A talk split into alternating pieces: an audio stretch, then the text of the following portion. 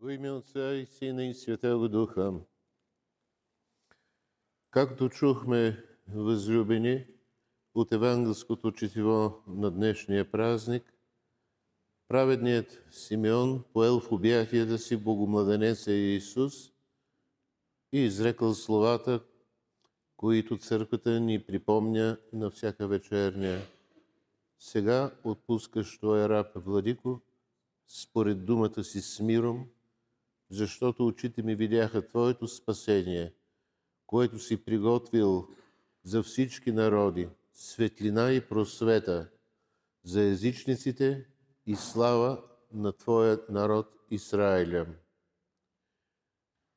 След това Симеон се обърнал към Пресветата Дева, родилата това спасение, което той видял, и рекал, ето, този лежи за падане и ставане на мнозина. Тоест, пояснява свети Софрони Иерусалимски, западане на робите на буквата и заставане на синовете на благодатта. Западане на тези, които доскоро почитали Стария закон и заставане на тие, които обичат евангелския новия закон. Западане на тези, които се хвалили, че по плът са потомци на Авраам, заставане на онези, които станали по вяра синове на Авраам. Западане на мъдруващите за тленното и земното и заставане на тези, които се стремят към възвишеното и небесното.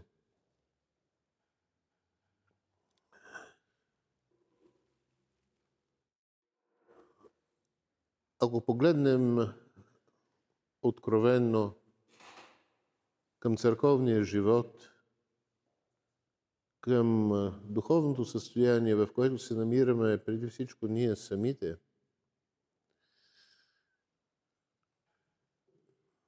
ще видим, че за жалост ние, съвременните християни, се оказваме в немалко отношение в същото това положение, в което се оказал старозаветния Израел, не познал Спасителя, помазаника Божий, Месия. И следователно и ние попадаме под знаменателя на изречените от свети Симеон богоприимец слова в смисъла, в който ги изяснява свети Софрони Иерусалимски. Какви сме ние?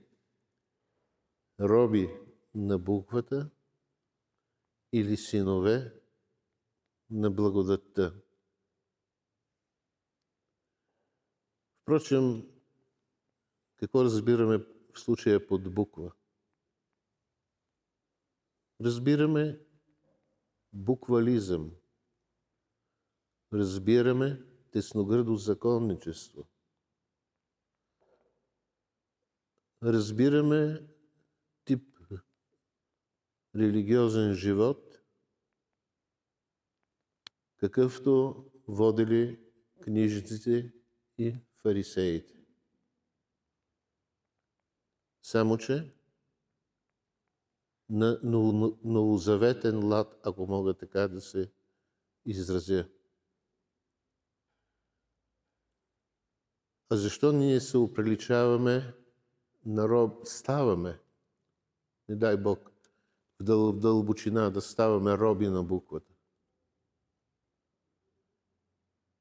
Защото не сме склонни да разтворим сърцата си за духа, за благодатта. А не сме склонни да ги разтворим, защото това означава да се отречем от себе си, както казва Спасителя в Евангелието. Или поне да усетим и разберем какво означава това отричане от себе си и да пожелаем да тръгнем по този път. Много по-лесно е да живеем като законници. Законникът почита нормата.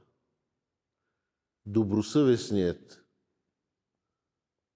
християнин, добросъвестен в кавички, масовия християнин, за жалост за днес, може би е такъв, живее с съзнанието, че като върши нещо, отнасящо се до вярата и Бога, изпълнява свой религиозен дълг.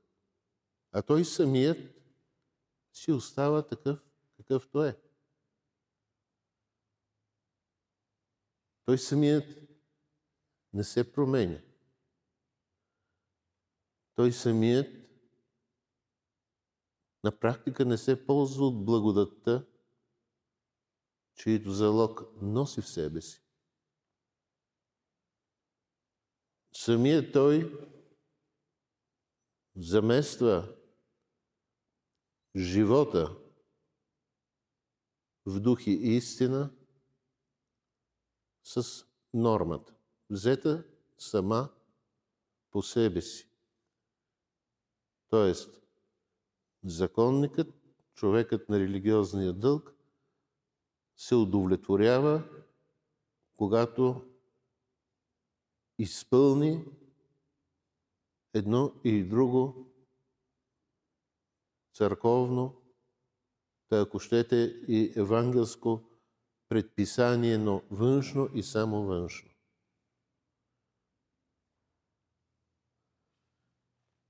Такъв човек се удовлетворява, изпитва удовлетворение, изпитва,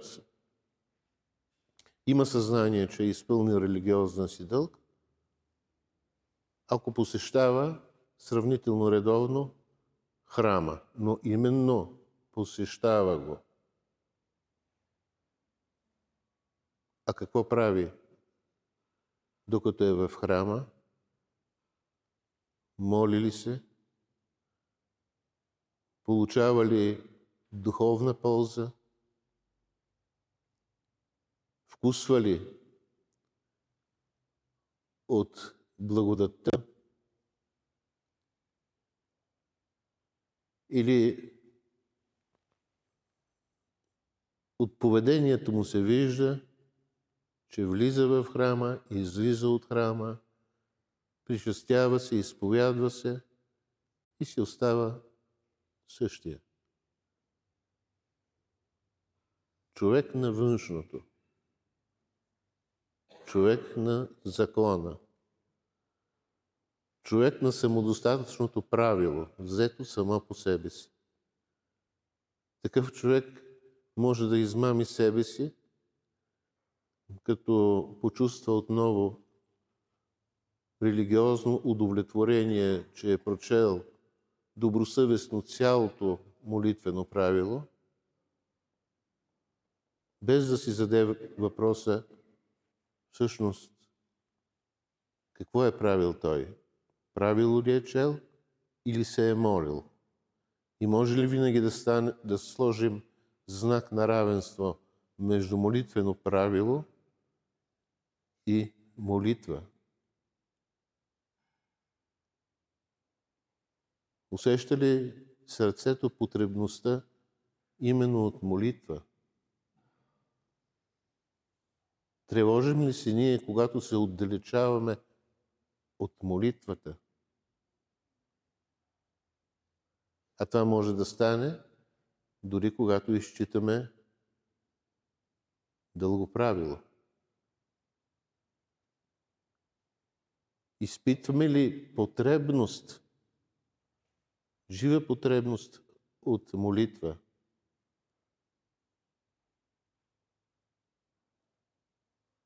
Тревожим ли се,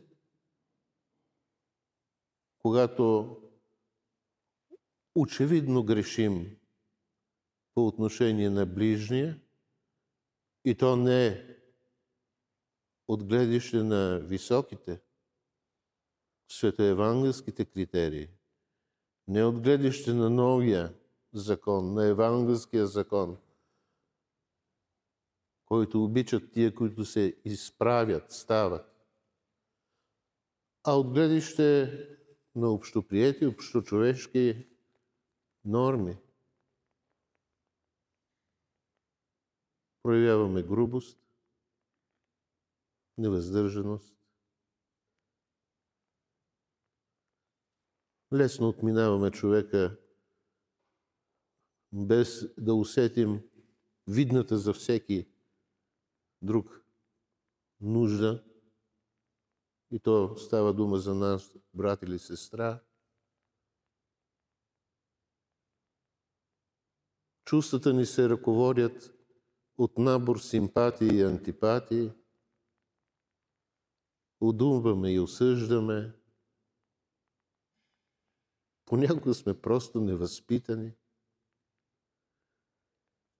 дребнави, груби егоисти. Е, ако проявяваме такива качества и те са лесно забележими от всеки. Какво правим? Падаме или ставаме? Какви сме? Роби на закона или синове на благодата или поне осъзналите или поне осъзна, сме осъзнали, че сме роби и спокаяна въздишка, но и с упование и надежда на Спасителя пожелаваме да станем синове на благодатта.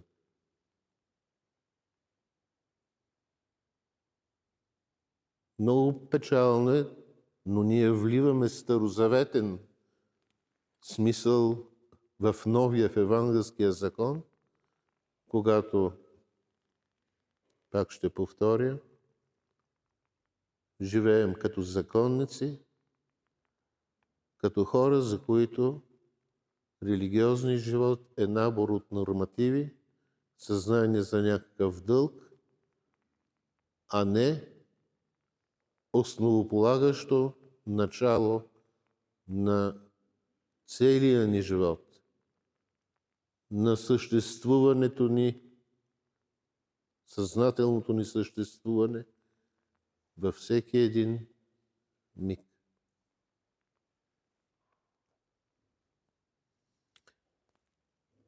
Евреите се хвалили, че са чеда на Авраам. Свети Йоанн Кръстител, знаем, ги е порицал, като ги е укорил да не правят това и им е казал, че Бог и от тия камъни може да въздигне чеда на Авраам.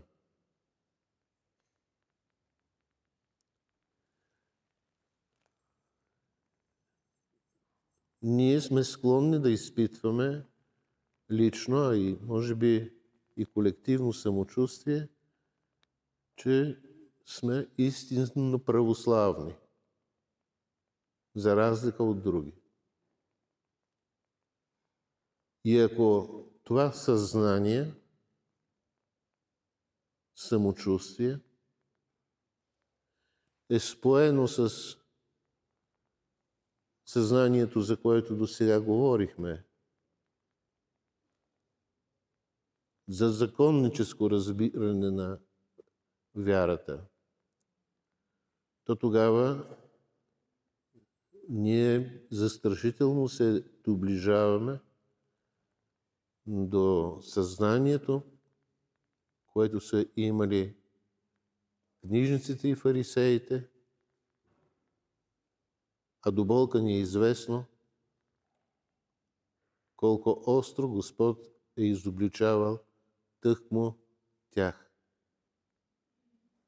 Но виждате в какво печално състояние можем да се окажем.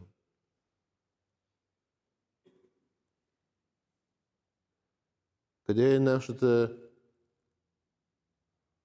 жажда да станем синове на благодатта? Къде е нашия стремеж да бъдем православни в дух и истина чрез жива вяра и дела според нея? Чрез вътрешна промяна – която ще промени и ума, ще измени ума и сърцето ни, и самите нас. И ще бъде видно, че ние, макар и грешни, немощни и падащи, все пак ставаме. Защото когато духът на покаяние съединено с упование и надежда на Господа е жив у християнина, това се усеща. Усеща се при общуването с Него. От Него се носи този полъх.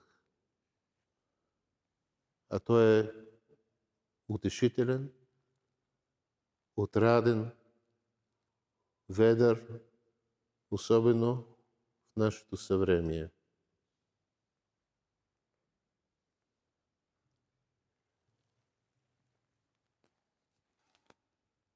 Да падат тези, които мъдруват за земното и тленното според пояснителните думи на свети Софрони Иерусалимски. С ръка на сърце, какво да кажем? Не мислим ли и ние повече за тукашното и преходното?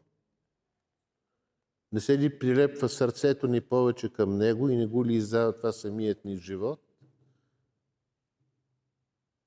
А иначе за възвишеното и небесното, да, слушаме, може би и говорим, можем и да четем, но аромата на възвишеното и небесното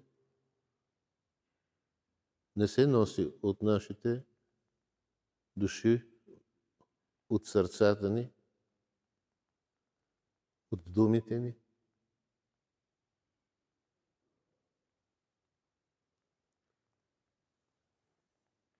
Мнозина от нас са склонни да възприемат църковния живот в неговото практическо измерение, преди всичко. Имаме едно, как да кажа, може би не е удачен този израз, но имаме подчертано домакинско отношение към църквата и, и а, всичко в нея. Безспорно, потребно е да се грижим за всичко и материално за благолепието на Божия дом. Но ако сърцата ни тегнат преди всичко на там, то и когато сме в храма, ние ще мислим за тези неща, ще влизаме нерядко в конфликт с ближните си, точно за тези неща. Именно домакинската църковност ще заема по-голяма част от съзнанието ни и ние можем да живеем години, без да придобием вкус към молитвата, вкус към покаянието,